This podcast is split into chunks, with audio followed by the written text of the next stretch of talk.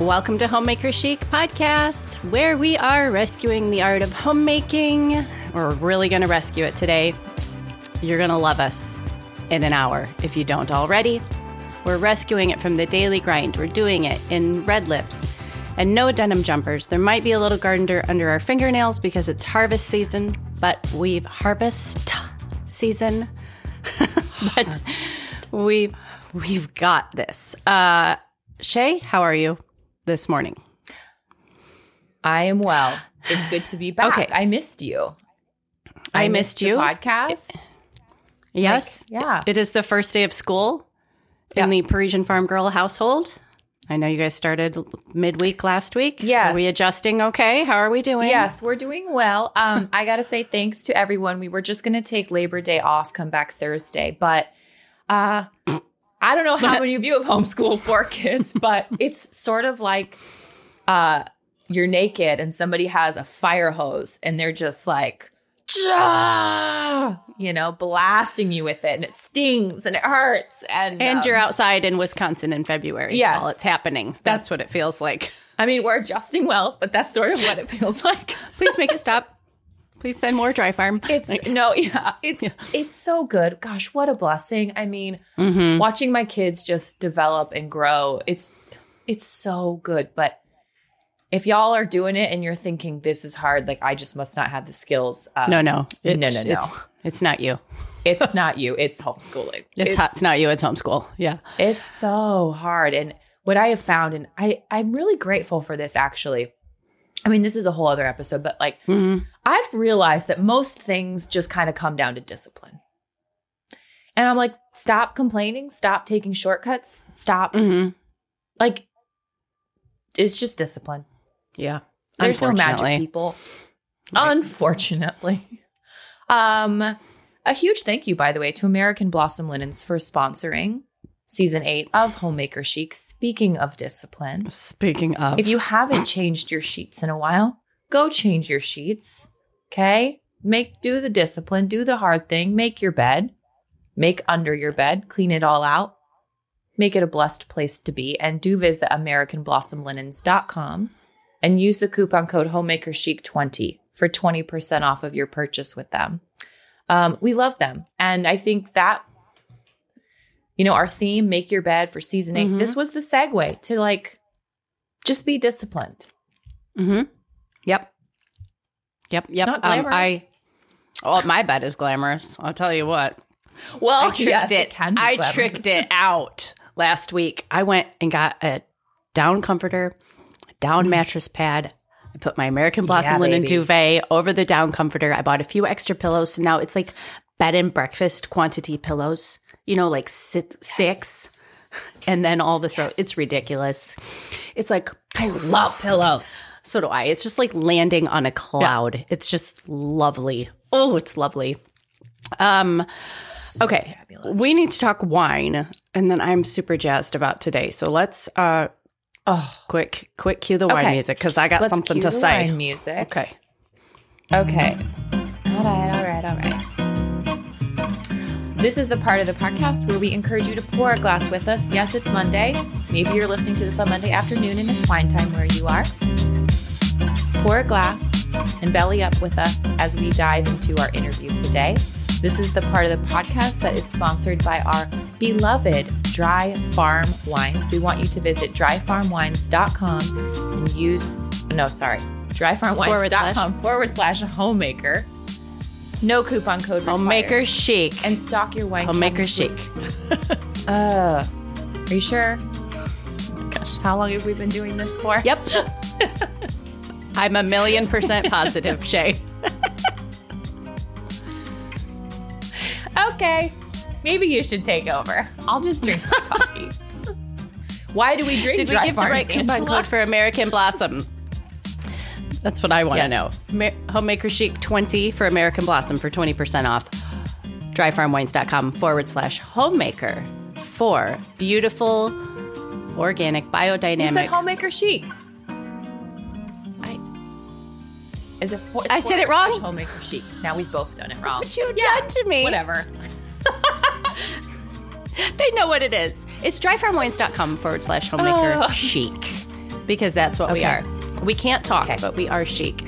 Um, so this company is going to send you three, six, nine, twelve, or twelve bottles from small family farms around the world. So ladies, no added sugar, no G M O yeast, no purple dye, so that when you're visiting with friends and you're like talking, you know you've looked at your girlfriend and you're thinking, oh my gosh, your teeth are totally purple. When you're having somebody over, so none of that.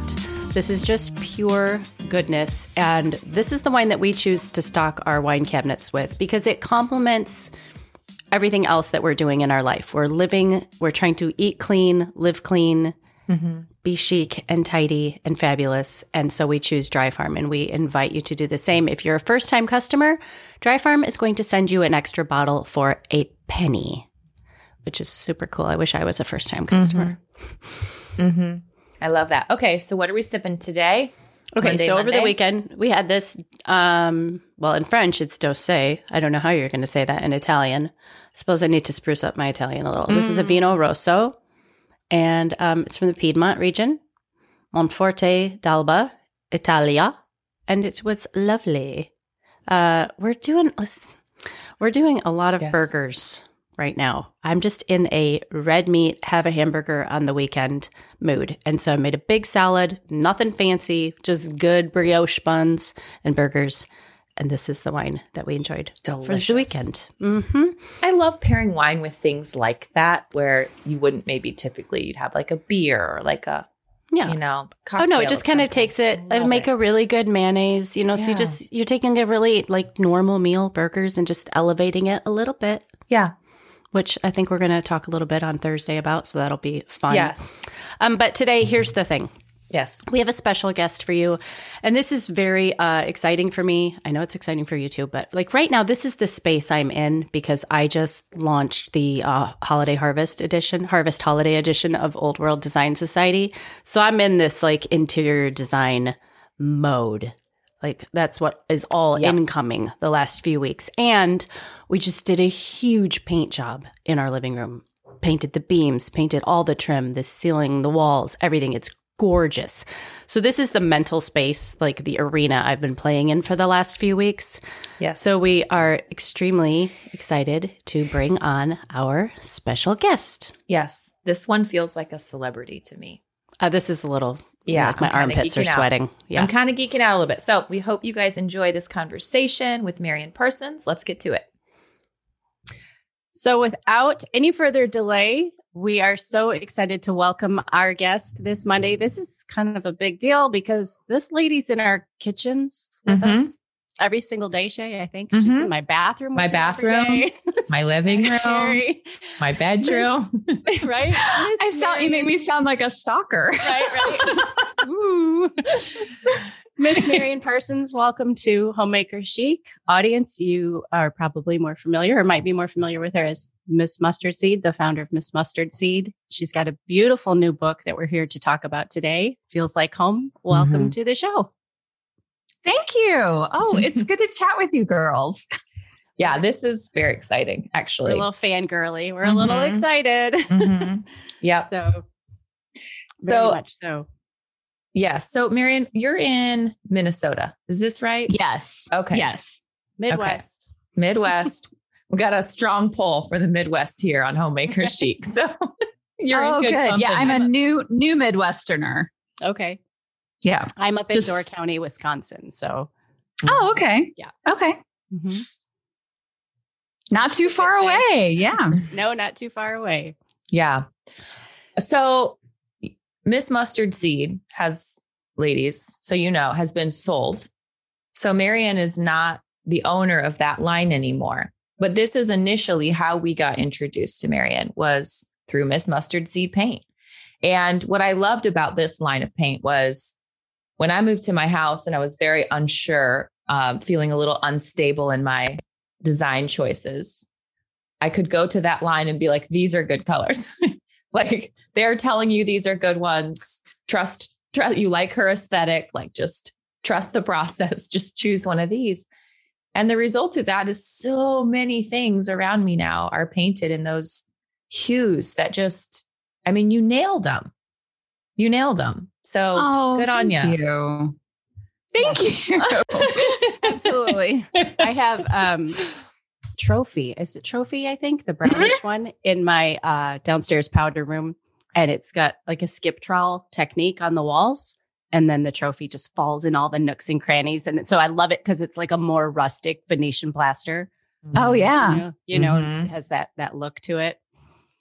Yeah, yes. I, I loved developing the colors for that line. That was my favorite part, really, was like in my basement, mixing a bunch of pigments until I came up. I I have loved paint and color since I was a child. And so um, getting to, I knew exactly the colors in my head that I wanted to create. So it just, it, that was like the best and, and easiest part of owning a paint mm-hmm. line mm-hmm. was creating all those colors. And I, I still love them. Yeah. Yeah. Fun, fun. Isn't and it so true? Down. Like a business, it's the front end, the creating part is so fun. It's all the stuff on the back end. You're like, can't somebody else do that? Like, you want me to fill out quarterly taxes and like, oh, yeah, it's, and I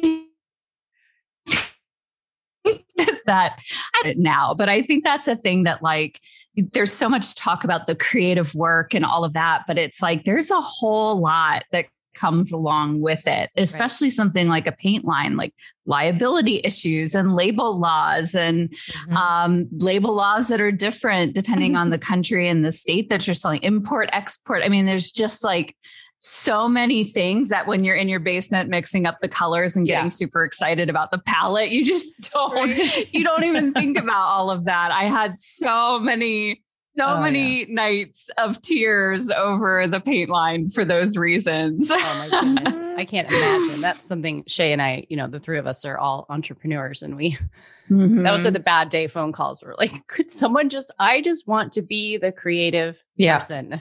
Yep. Right. Um, I, I think you and I have something in common where, oh, Shay, go ahead. Were you going to say something? Oh, I was just going to say, I sent you a text message yesterday in all caps that said, can't I just create things for a living? Right. Do I, do I have to do the grown-up side of it? Yeah. Profit loss. What are we talking about? Ugh. All right, go ahead.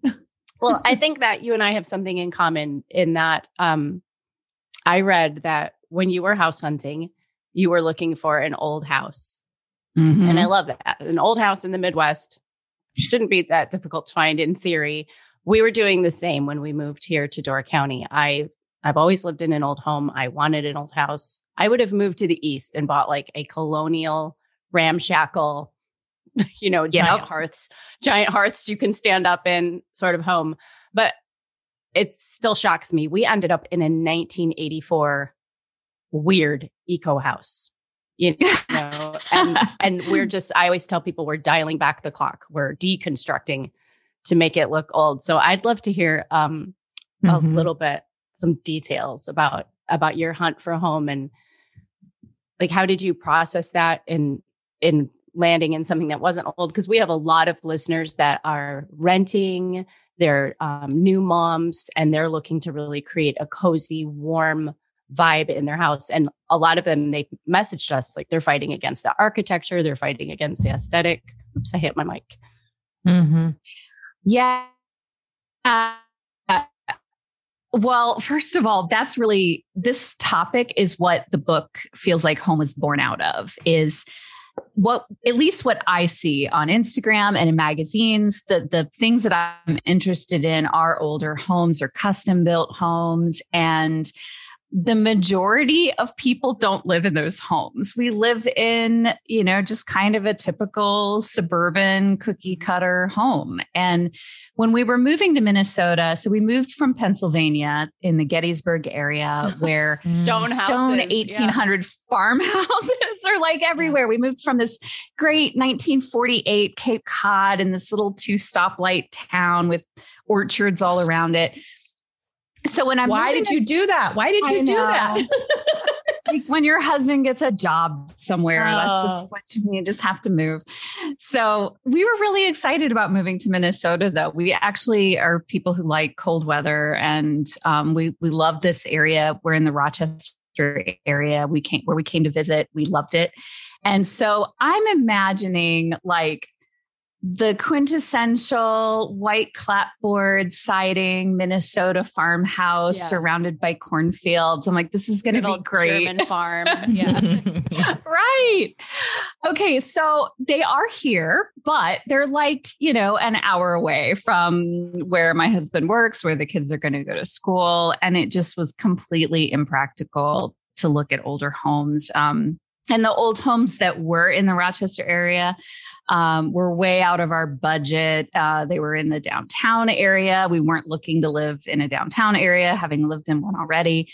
Wasn't great for the ages of our kids. And so we ended up in a thirteen-year-old suburban home with a two-story foyer, which I like specifically said, I don't want that because I don't like them. Mm-hmm.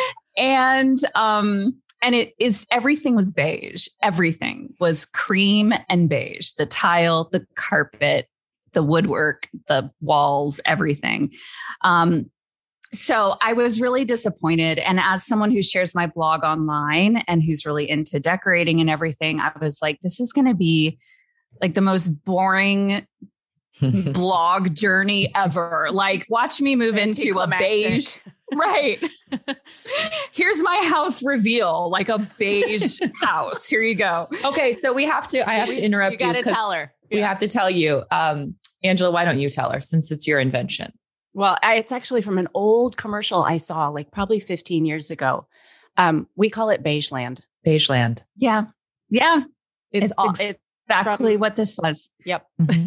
Yeah. It's, that's what this was. A sea yeah. of beige, but there were great things about this house. And I had to really like take a step back from my own expectations and be like, okay, it's a great layout.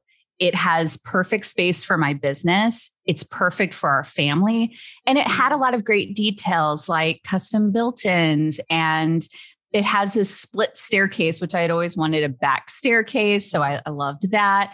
Had transom windows over some of the doors. I mean, it had some great details. And I was, I needed to not bring all this like disappointment of like, this house isn't that Minnesota old farmhouse that I wanted, and, and really appreciate this house for what it was. And so I really talk about that in the book. First of all, I share that journey because I think a lot of people have that in their house hunt. They have an idea of what they want, and then it doesn't work because of location or budget constraints, especially in a market like this where it's, mm-hmm. everything is really expensive, mm-hmm. and you have to sort of temper those expectations. And, and I feel like it's so important. And I learned with this house just to like, it's not me versus the house. It's a collaboration where we're working together, and I need to really listen to what is the style of this house? How can I work with it? How does my style work with the style of the house to come together to make it the best it can be?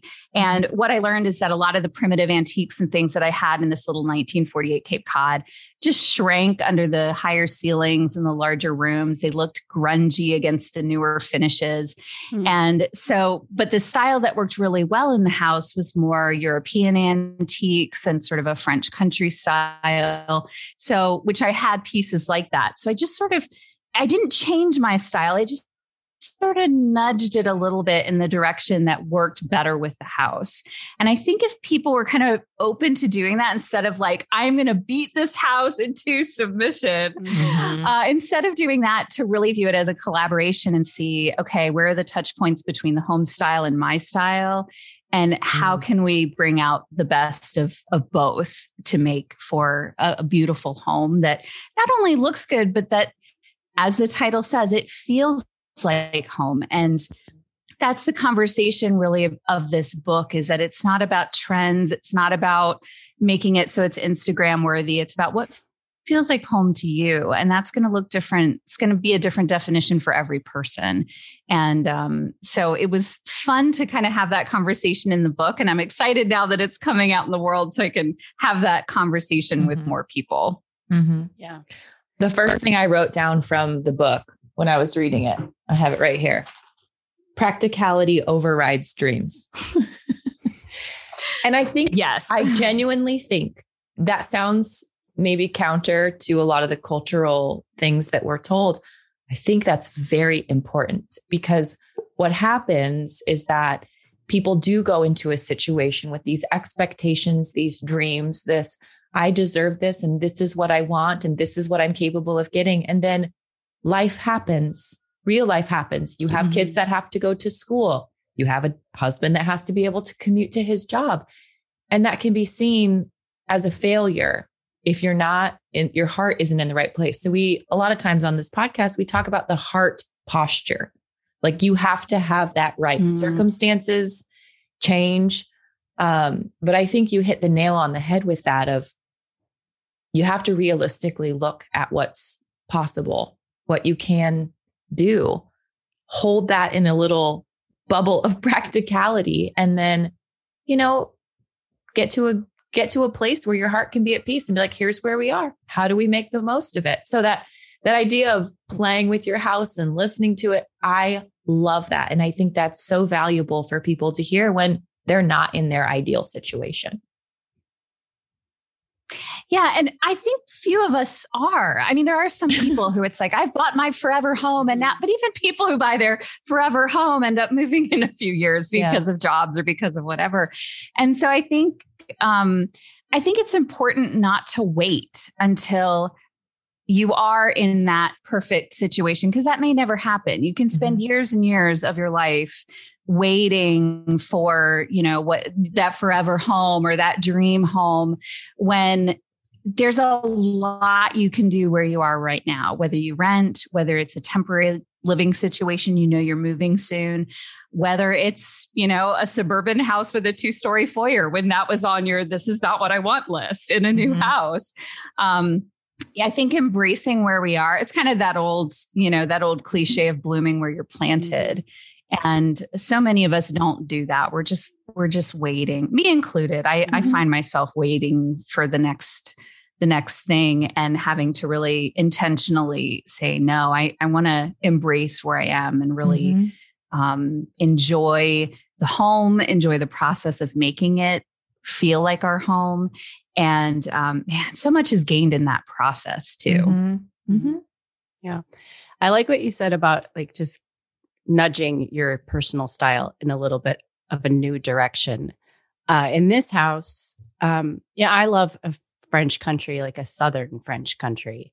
Um, mm-hmm. but I'm in a more colonial shaped three story house, and it's winter, like eight months of the year. And so for me yeah. to like, add that Provence vibe, I just feel like it was just going to fight everything that, you know, yeah. the, the area, the climate, the construction of the house.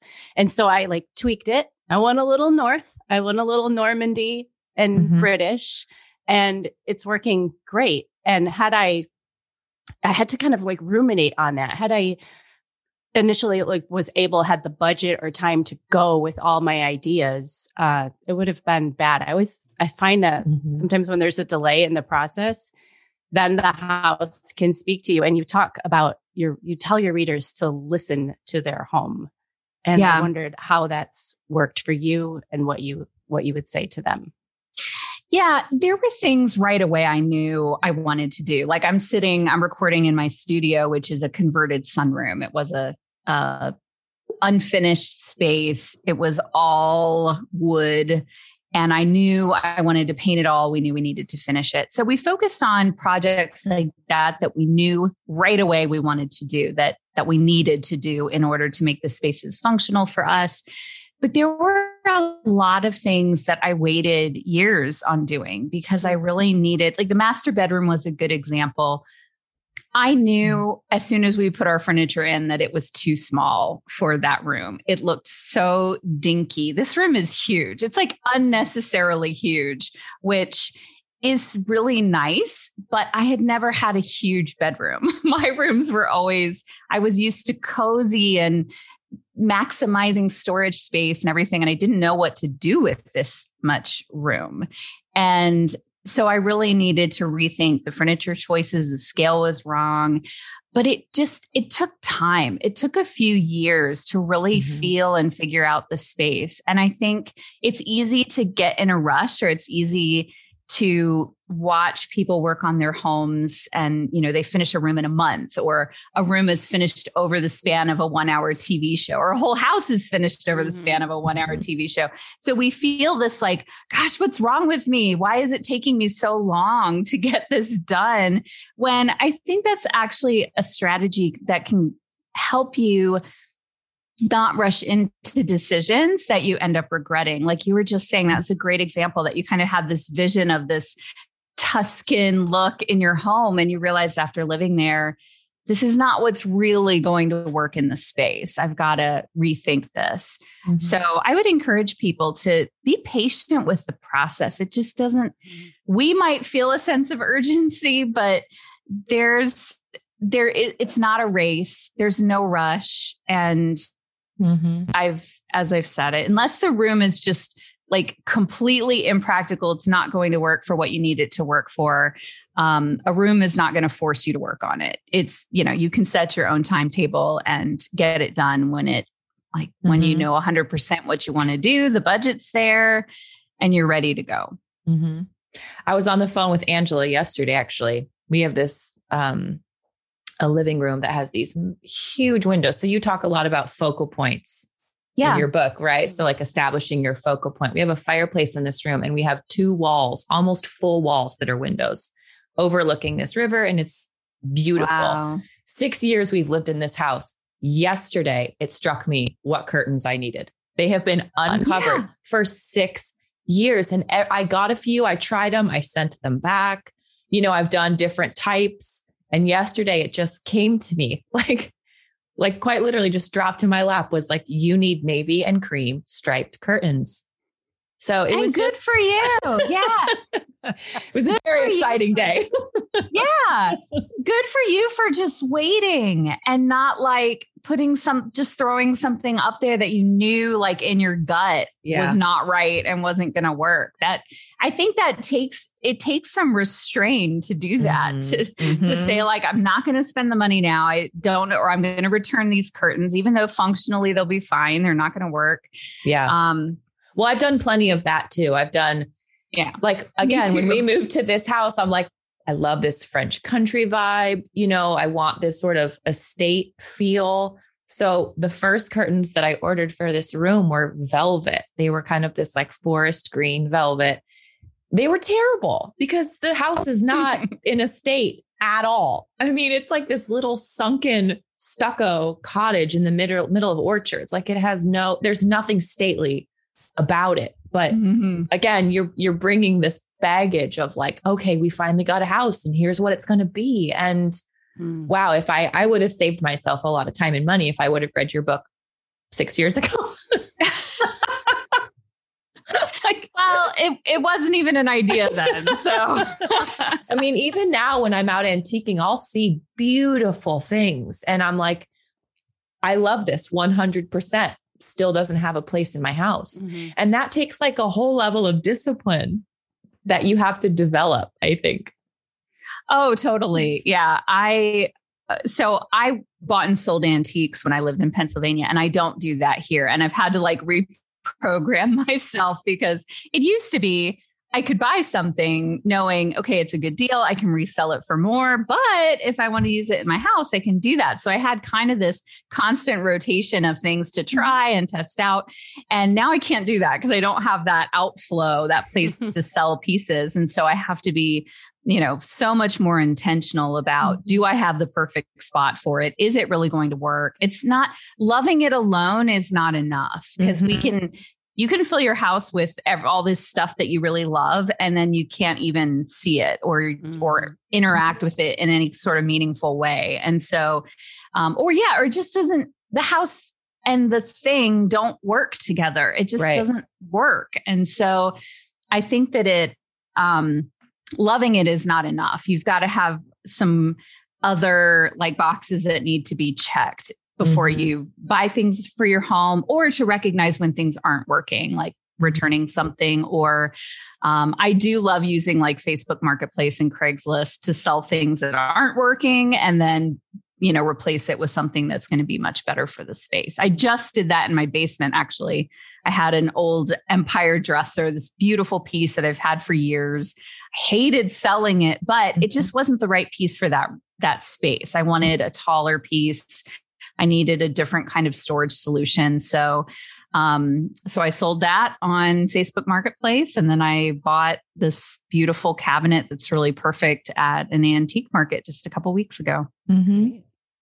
We would like to thank American Blossom Linens for not only being our favorite linen company in the entire world, but also for sponsoring season eight, Make Your Bed of Homemaker Chic podcast. American Blossom Linens dot com. Use coupon code Homemaker Chic twenty to get twenty percent off of your new bed linens. As we head into fall, as we redress our beds, and as we celebrate this theme of making your bed even more beautiful, we want you to do so with American Blossom Linens. Whether you're looking for beautiful, modern vintage sheets to dress your bed, or a new duvet cover, or a new pillowcase, this is where you need to grow. This is the only one hundred percent American-owned linen company in the entire United States.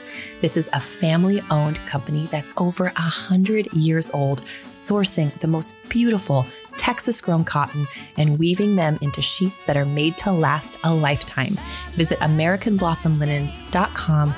Use coupon code Homemaker Chic twenty for twenty percent off of your new bedding. We get asked a lot how we care for our skin and what kind of makeup we use, and the answer is simple. We use Tubes and Co. I want you to visit tubes and co dot com and use the coupon code Homemaker. This is your one-stop shop for all things natural and organic. From face washings, you have to check out the charcoal bar, to glow serums, which is probably the most beautiful thing I've ever put on my face. Emily has created all kinds of wonderful products for you to utilize on your skin. So whether you're looking for a new foundation, a natural mascara, cruelty-free and additive-free lipsticks or blushes or eyeshadows, Tubes and Co has what you need. Visit tubes and co dot com. Make sure you also try the frankincense tallow balm while you're there, and stock your bathroom and makeup case with pure, beautiful products from Tubes and Co. That's tubes and co dot com, coupon code Homemaker. We'd like to welcome House of Tokumen as a sponsor of the show. You can find them at hot rugs dot net. If you are tired of throwing your money away on cheap rugs that do not survive your lifestyle, then you need to dress your home in hand-woven rugs from House of Tokumen. Did you know these beautiful vintage handmade rugs are known to outlast their plastic counterparts by two decades? All of the House of Tokumen rugs are heirloom quality and made from the finest cottons and sheep's wool. Buy directly from their website and always enjoy free shipping in the continental U S, or enjoy custom sourcing from a one-on-one buying experience. You are guaranteed a one-of-a-kind rug, no fake antique rugs, machine-made copies, or replicas. Shay and I love our rugs from House of Tokumen. We know that you will too. Visit House of Tokumen at hot rugs dot net. That's hot rugs dot net, and dress your home in beautiful rugs. Visit old world dot parisian farm girl dot com. Are you craving design inspiration? Looking to skill up in decorating your own home? Visit old world dot parisian farm girl dot com. Homemaker Chic listeners, I'm inviting you to join my Old World Design Society.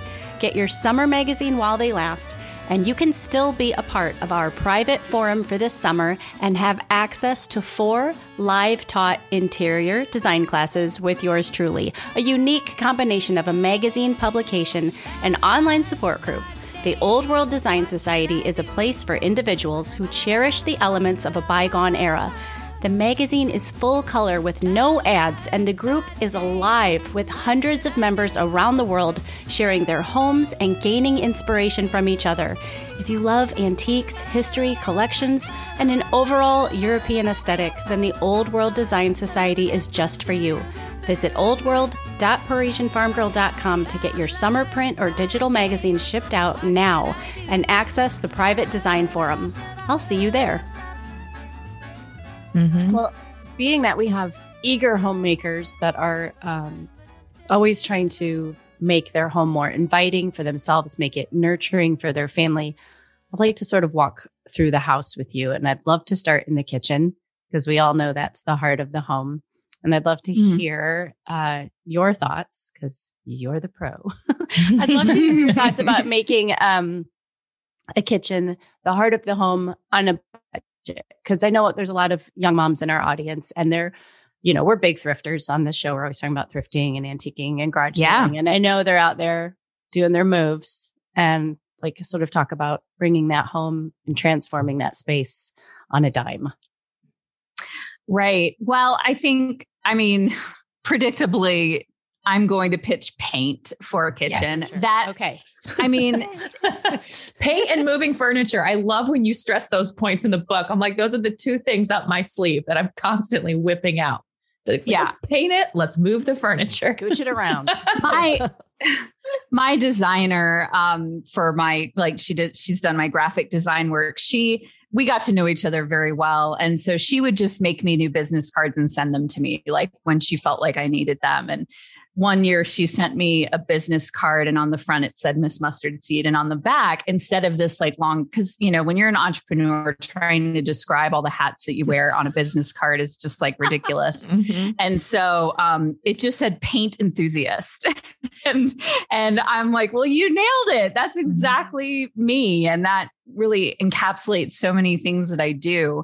Um, but yeah, paint is the best thing that you can do on a budget. And in every single home I have lived in, I have painted the cabinets, I've painted appliances, I've painted range hoods, I've painted tile, um, anything that like I couldn't afford to replace and I didn't like, I would just paint. So I'm going to beat that drum all day long. Um, I think some other great budget options would be um, removing things that don't work. Editing is free and it can be a very powerful design tool.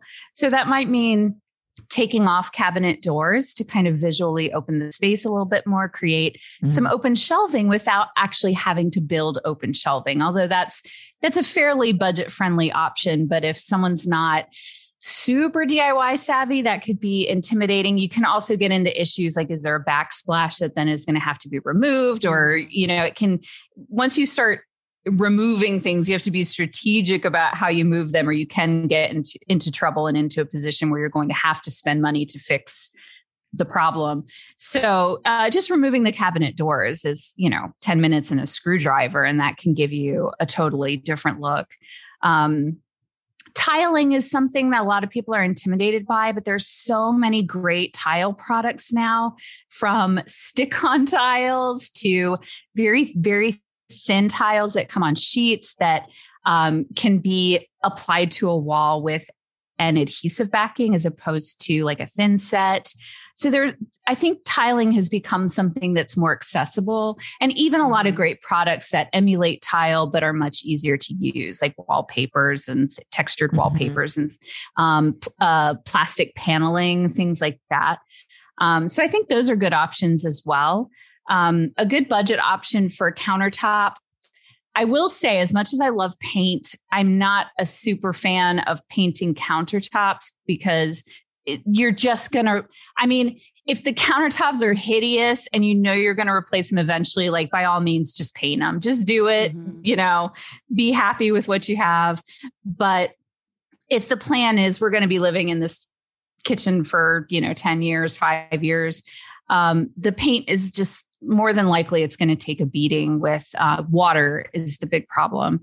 Um, a lot of people are concerned about cutting on countertops, but I'm like, okay, pay attention to what you do in your kitchen. How often do you actually cut on your countertops? And most of the time people use a cutting board or something else. So anyway, uh, but a great budget option for replacing countertops is butcher block. And that's something that is a, I would say it's an intermediate to an advanced D I Y project, but Um, it is doable, uh, especially if you have a local cabinet shop you can partner with. They can do some of the more complicated cuts for you, and then you can install those. Um, that's much more budget friendly than something like quartz or, you know, mm-hmm. some kind of stone um, or, mm-hmm. or solid surface countertop. So those are a few options, a few budget friendly ideas. Oh, I thought of one more, replacing the hardware. That's another one. That's, oh yeah. Um, all day. Yeah. Mm-hmm. Easy, easy fix. Box lot, it, it, eBay. Yes. Right. Yes, yeah. Definitely. I want to go back to what you said about painting like um, appliances. I'm like, what's that word? What's the word? Yeah. Painting appliances. Tell me about this, and or what paint did you use? Like, I've never seen, a, I don't think I've seen a painted appliance. I've seen covered oh, yeah. appliances. Like auto paint, right? Like, can't you paint well, it depends on the appliance. So something like a dishwasher or like a dishwasher panel or a refrigerator, you can really paint in any paint you want. The key is using a primer that's going mm. to adhere to it. So I would use something like a stick primer, a really good bonding adhesive mm-hmm. primer.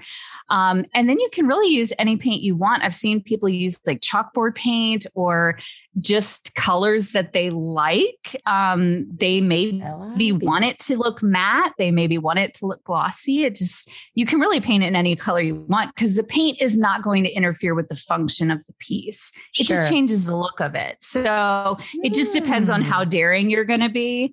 I think you could even use something like contact paper if you want to, uh, you know, put, put a pattern or design on it. Um, I mean, it, again, it depends on like how out there you want to go. Okay. Um, if you want the appliance to look more traditional, there is like appliance paint that's like glossy white or glossy black. That's going to look much more like a, mm. a out of the store kind of appliance.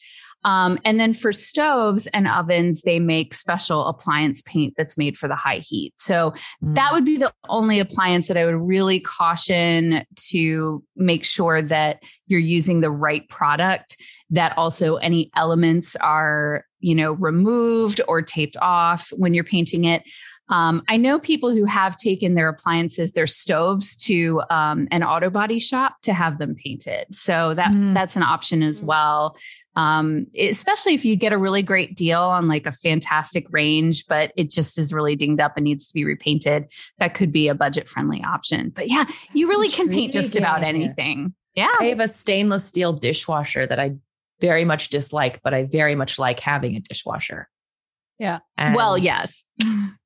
That yeah, you me some ideas. I did. Um, remember in McHenry? Well, this, I think maybe mm-hmm. this was before you even read my blog, Shay, but no, I, it's not. I bought, I bought a big square of like the sticky ceiling tiles mm-hmm. and I did that on my dishwasher.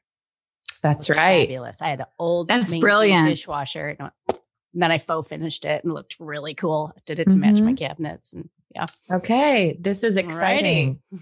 Now I I, like, there's something I, I'll tell you. Okay. I love, I love, this is the first house that I've had that I think is like a super nice house when we moved in. And I felt like, gosh, I kind of, I kind of want to live in a house that's a little dumpier because I think I think you have more options. Yeah, you feel bad. It's like, like you can't sorry. ruin it. Yeah, mm-hmm. I know it's mm-hmm. like sorry, perfectly good countertop. Let me rip you out just because I don't like you. Mm-hmm. Um, it, it yeah, it feel it's. I think it's it's more challenging to me to work in a home that has some nicer finishes and people made good choices with, yeah. um, you know, the cabinetry and stuff. I'm like, I'm mm-hmm. sorry, I'm going to paint you because I just yeah. don't like you. Sorry, yep. sorry. Oh, Marian, you're going to have to come for a visit here. Like, yeah, I'm always removing perfectly good doors. Yeah. My husband. No.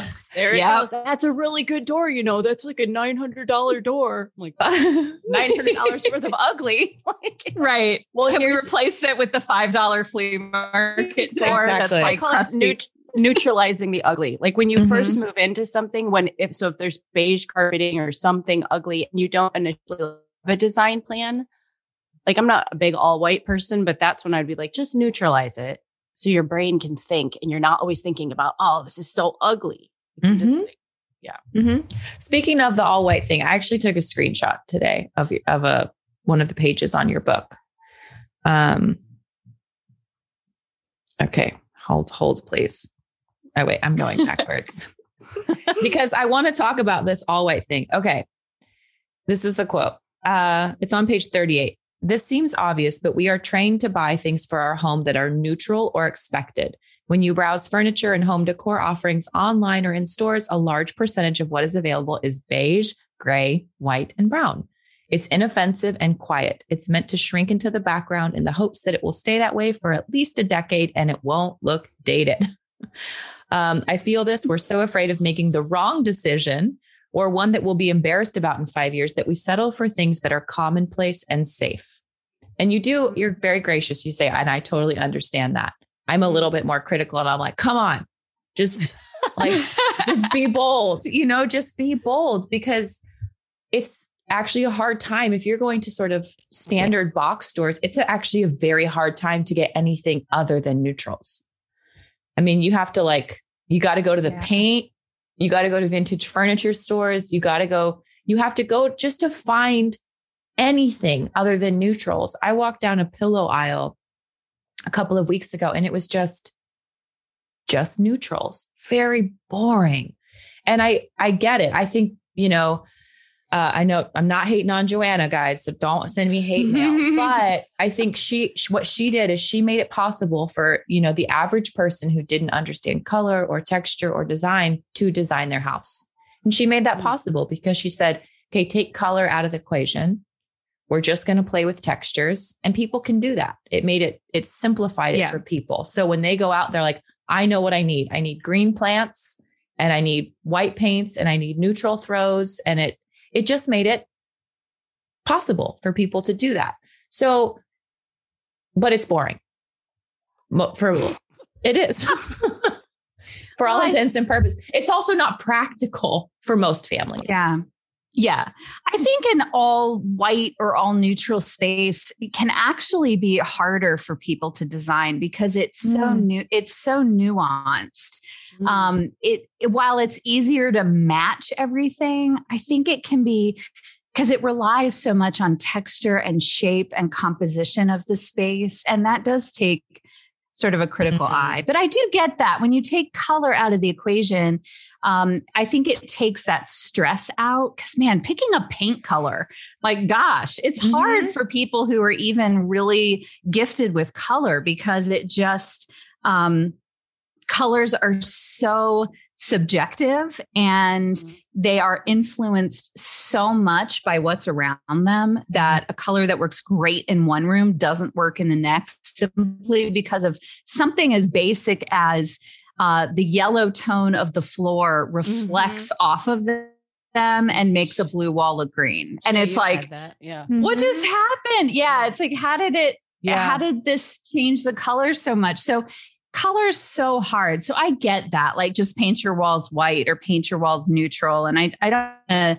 knock that for anybody. I think if where you're going to start is just with something that's really neutral, then like, that's okay. Go mm-hmm. ahead and do that. But Um, but I do want to encourage people to add their personality to the space, because putting together a room that looks like something that's, you know, from a catalog, it, it, that doesn't, I don't know. We don't look at that and be like, oh, that looks so homey. Like it looks beautiful, mm-hmm. but does that look like where you live your life? So mm-hmm. I, I want to encourage people to embrace the things that are, are homey, that really feel like home. Cause that's, it's not about just the beautiful space. It's about how does it function? How does it feel? Well, and color is so incredibly powerful for that. I mean, yeah. color changes your mood. It changes the mood of a space. And I think that's why people get scared of it, because they're like, what mood am I in? What mood do I want to have? like, uh, do well, I want people to yeah. walk in and say, whoa, that's like, that's a pretty bold greeting. You're like, yeah, I love it. It makes me happy when I see it, but you have to be yeah. confident in that. That's hard. Well, and matching colors is hard too. And, um, I think people pull out the paint first thing because, you know, the walls are dingy or they're a color they don't like, but actually paint should be kind of a little later in the process because, Uh, you can match paint to anything.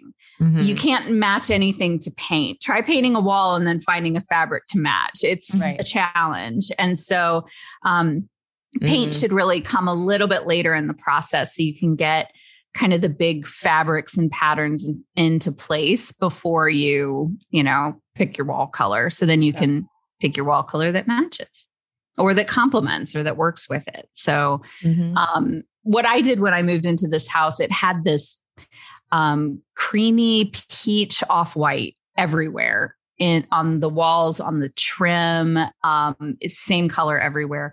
And so I knew like I can't live with this. I just can't live with it. So I'm, I'm going to paint knowing I'm going to probably choose a different color once I've lived with it for a while. So, mm-hmm. you know, if you just have to paint because you can't live with it, then, yeah. um, then go ahead. But I think it was just last year that we finally got that color out of the last room. It took kind of that long to, mm-hmm. to make it, make it through the house and, mm-hmm.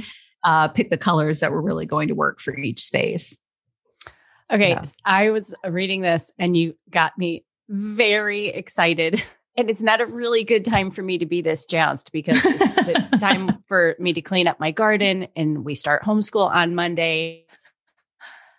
But when I read about starching fabric to my walls, oh, I yeah. had a, I'm like, oh my gosh. Uh-huh. Oh my gosh. Oh my gosh. Oh my gosh. Like, I'm going to be scouring the internet for like fabulous bolts of fabric. Like, can I even just have it peeling off in the corners and looking tattered and marvelous? Please tell yeah, us how to do I, that. Like, I'm so excited. I am so shocked that that is not just like a common um, way to treat walls. Because well, when, you, when I read it, I'm like, why didn't I think of that? Duh. I just, mm-hmm. yeah, come on, well, let's do this. It's an old military wives trick that okay. I saw my, my mom use, and she learned from other military wives because, you know, when you're moving from, so I grew up as a military brat in military housing. So I watched my mom use contact paper to cover these really ugly green countertops and make them look like a faux butcher block. And she did all of these little clever things to make this house, um, this little nine hundred square foot apartment feel like our home, even mm-hmm. though it was just temporary and she couldn't do anything permanent to the space. So one thing that we did is that this was in Germany, and the bathrooms are like have partitions, or usually they're separate spaces for like the toilet and the mm-hmm. tub versus the sink. Anyway, so there was this metal partition in the bathroom that looked like, you know, a, a bathroom stall in a public restroom because it's this metal divider with a door. So she starched this cute little German fabric to this metal partition. And what's so cool about starch, so it's just liquid starch, like that big blue bottle of liquid starch that you can buy in the laundry aisle.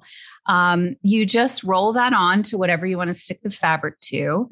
Stick the fabric to it, and then roll on a little bit more starch, and it will dry starched in place to whatever you've starched it to. And I've done it as kitchen backsplashes. My mom did it on this metal partition.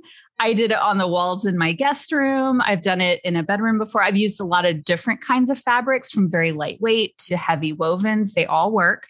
They don't ever just peel off or anything until you physically peel it off.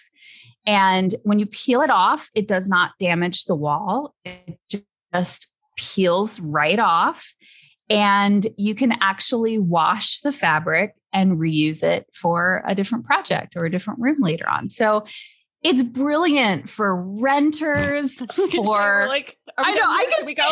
Like, and the interview's over. Both like right and curtain. It's well, such a good trick. And especially now that wallpaper is so, making this resurgence. Yeah. And I know a lot of people yeah, are like, it really is. I can't strip wallpaper again in my lifetime. I can't do it. So fabric, right. It's also but, cheaper usually. So mm-hmm. it's a good option. Yeah, because the peel and stick is really not cheap. I it's so expensive. Very expensive. Beautiful, like Swedish peel and stick wallpaper yes. in my bathroom. And it was going to be like twelve hundred dollars. Yes. Yeah. It's super expensive. Uh, yeah. So you use a paint roller?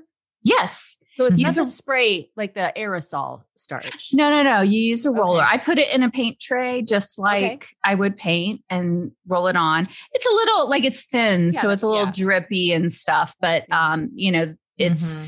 it's pretty easy to do. And then I'll, especially if you're doing a whole room, I'll mm-hmm. use thumbtacks and tack the fabric into place. If I'm doing it by myself, mm-hmm. it's if you have another hand, someone who can kind of hold it while you're starching it down, but mm-hmm. it's so forgiving because if it's not placed right, you just lift it up and put more starch on. And, and then do you put your trim um, kind of over the edge? I was going to say, yeah. Have you ever done the baseboard and the trim? So in our bedroom, it, it was a woven fabric that was harder to get a straight cut. It was a thick woven fabric. So okay. I did end up putting a little flat trim around the edge of it. Mm-hmm. Um, so you could use, I know, um, an, an upholstered look is especially big in Europe. So you could actually use like a trim, mm-hmm. a piece of fabric trim that you'd use on a piece of upholstery to make it look yeah. sort of like an upholstered cool. wall. That would be one option.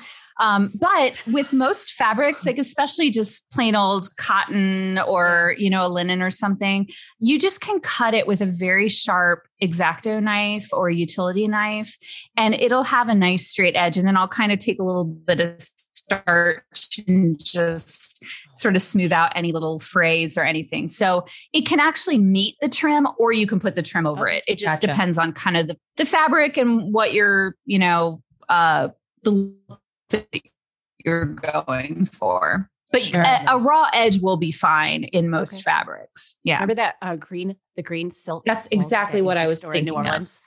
Yeah. Oh, yeah. Yeah. We went into this oh antique my. store, and it's huge. And the Three walls stories. are just covered in green silk. Green silk. Oh, wow. Oh, it was extraordinary. Yeah. Just extraordinary. Um, I love this idea, and now I'm sweating, and I have responsibilities I today, and that this is not good. Until like Sunday afternoon. But think about how many options, like little sweet chintz for a little girl's room, or like, oh my goodness. Yeah. Yeah. There are uh, a lot. Think, yeah. Even with, just a linen yeah. to get like a really beautiful texture. There's a great, sure. um, I love, uh, I think it's fabrics dash store dot com that ha- you can get linen when they have sales. You can get this beautiful linen for like five dollars a yard. Um, I used it actually for the curtains behind me. And I mean, it's just a great mm-hmm. way to add texture, pattern, color, oh, yeah. whatever to your walls, um, in a way that's not permanent. That's the thing. It's like, if you don't like it in a few years, again, take it down, wash mm-hmm. it, use the fabric for something else. Yeah, and switch it out. Well, you know, I love this idea because I do like to switch things up. I, that's why I'm caught. That's why I love paint so much. Um, that's, and especially yeah. that's why I love milk paint, because I don't even have to buy a gallon. I can just mix up like a teeny little mason jar and just repaint a chair or a little piece of furniture. And it's just that, yeah. that energy and that momentum that makes it feel like I'm still here. I'm still present. Like, you know, this mm-hmm. is fresh and this is beautiful. And paint is so powerful for that. That's why I'm all about moving furniture. I'm like, make it feel new to you. Don't, you don't have to spend a dime. Just seasonally, you switch things up, you know, yep.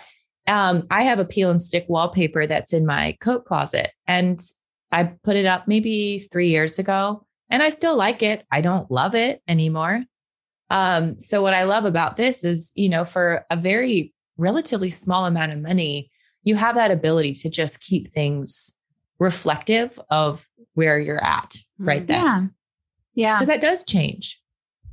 Yeah, I think especially if you're sort of a creative or very visual, or, you know, you're, you really uh, kind of vibe off of your space. It, yeah. it is nice to do that, to make those changes and updates so that it, the space really just speaks to you, resonates mm-hmm. with you. Yeah. It's not like when you see that closet, like, oh, well, yeah, I like that three years ago. I don't love it now. Right. Um, yeah. But we I put think- in new floors, you put in new curtains, you get a new couch, and all of a sudden, the relevance yeah. maybe gets the, the change gets, you know, it changes. Imagine yeah. that. yeah. I did swoon a little bit when I opened the book to see Monticello. Yes. Yeah.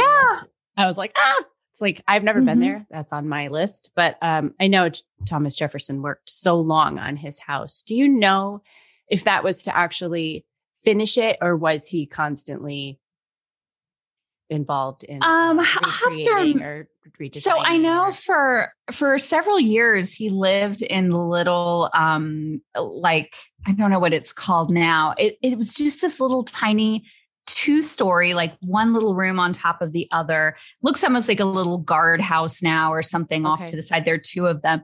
His family lived in one of those. And what's cool in the tours, you can actually go and kind of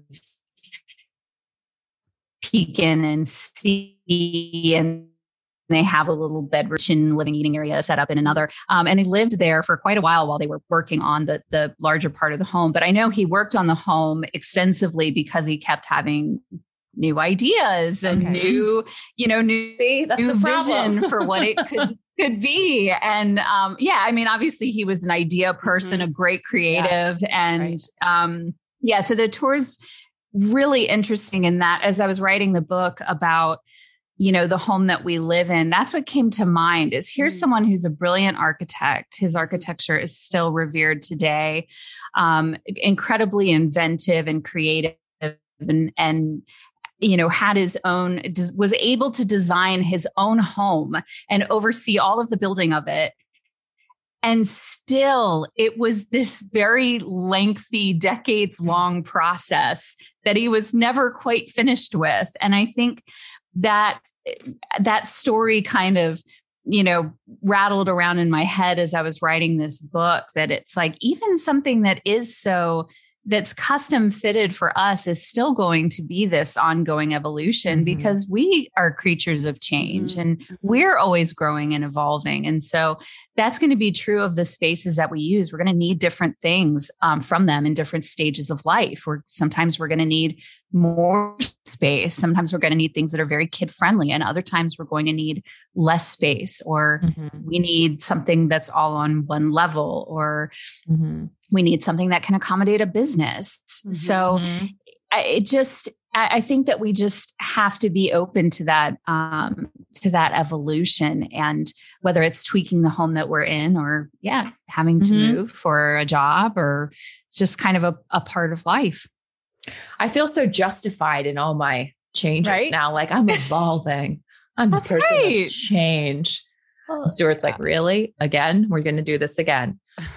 I have uh, a eight-year-old that your your use. home is is your sorry I was going to say no, no. your home your home is dynamic. It's yeah. not a it it it it's um I I talk about it in the um in the book how it's like when you put on a glove, you know, it's it's this inanimate object, but when you put it on, you you animate it with with what's inside. And I think that the the same thing is true of a house, that when a family is living in it, it they start to animate the house, and um that is going to require then changes and modifications yeah. to adapt to the family living there, and it's going to continue to evolve as as we grow and change. So yep.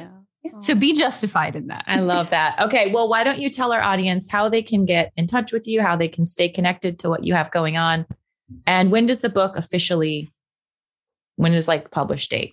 So the book, I'll just oh, dropping things on the floor. There it is. Oh, There's there the it is. Fabulous. Um, so the book Feels Like Home. It comes out October twelfth. So just not too far away. Yes. And, um, It, if you want to find me elsewhere, then you can really, if you just Google Miss Mustard Seed, you'll find me. But I'm also at Miss Mustard Seed on Instagram. That's a good place to connect with me. And, and um, I'm at miss mustard seed dot com. Wonderful. Okay. Love that. Well, thanks for coming on. Um, can you just be our official Homemaker Chic, like interior design consultant? Done. Fabulous. That's great. I need a little, just give me a little badge and I'll stick. Okay. That's, that's great. we have, yeah. a, we have a, like official honorary co-host. Oh, I would, just, yes. I would love well, to. You guys, you're my people. You're, you're, I'd love to talk to you anytime. Definitely. Fabulous. All right. All right. Well, thanks so, so much for joining us today. And ladies, Wonderful. We will see you again on, on Thursday. Thursday. All right. Cheers. Cheers.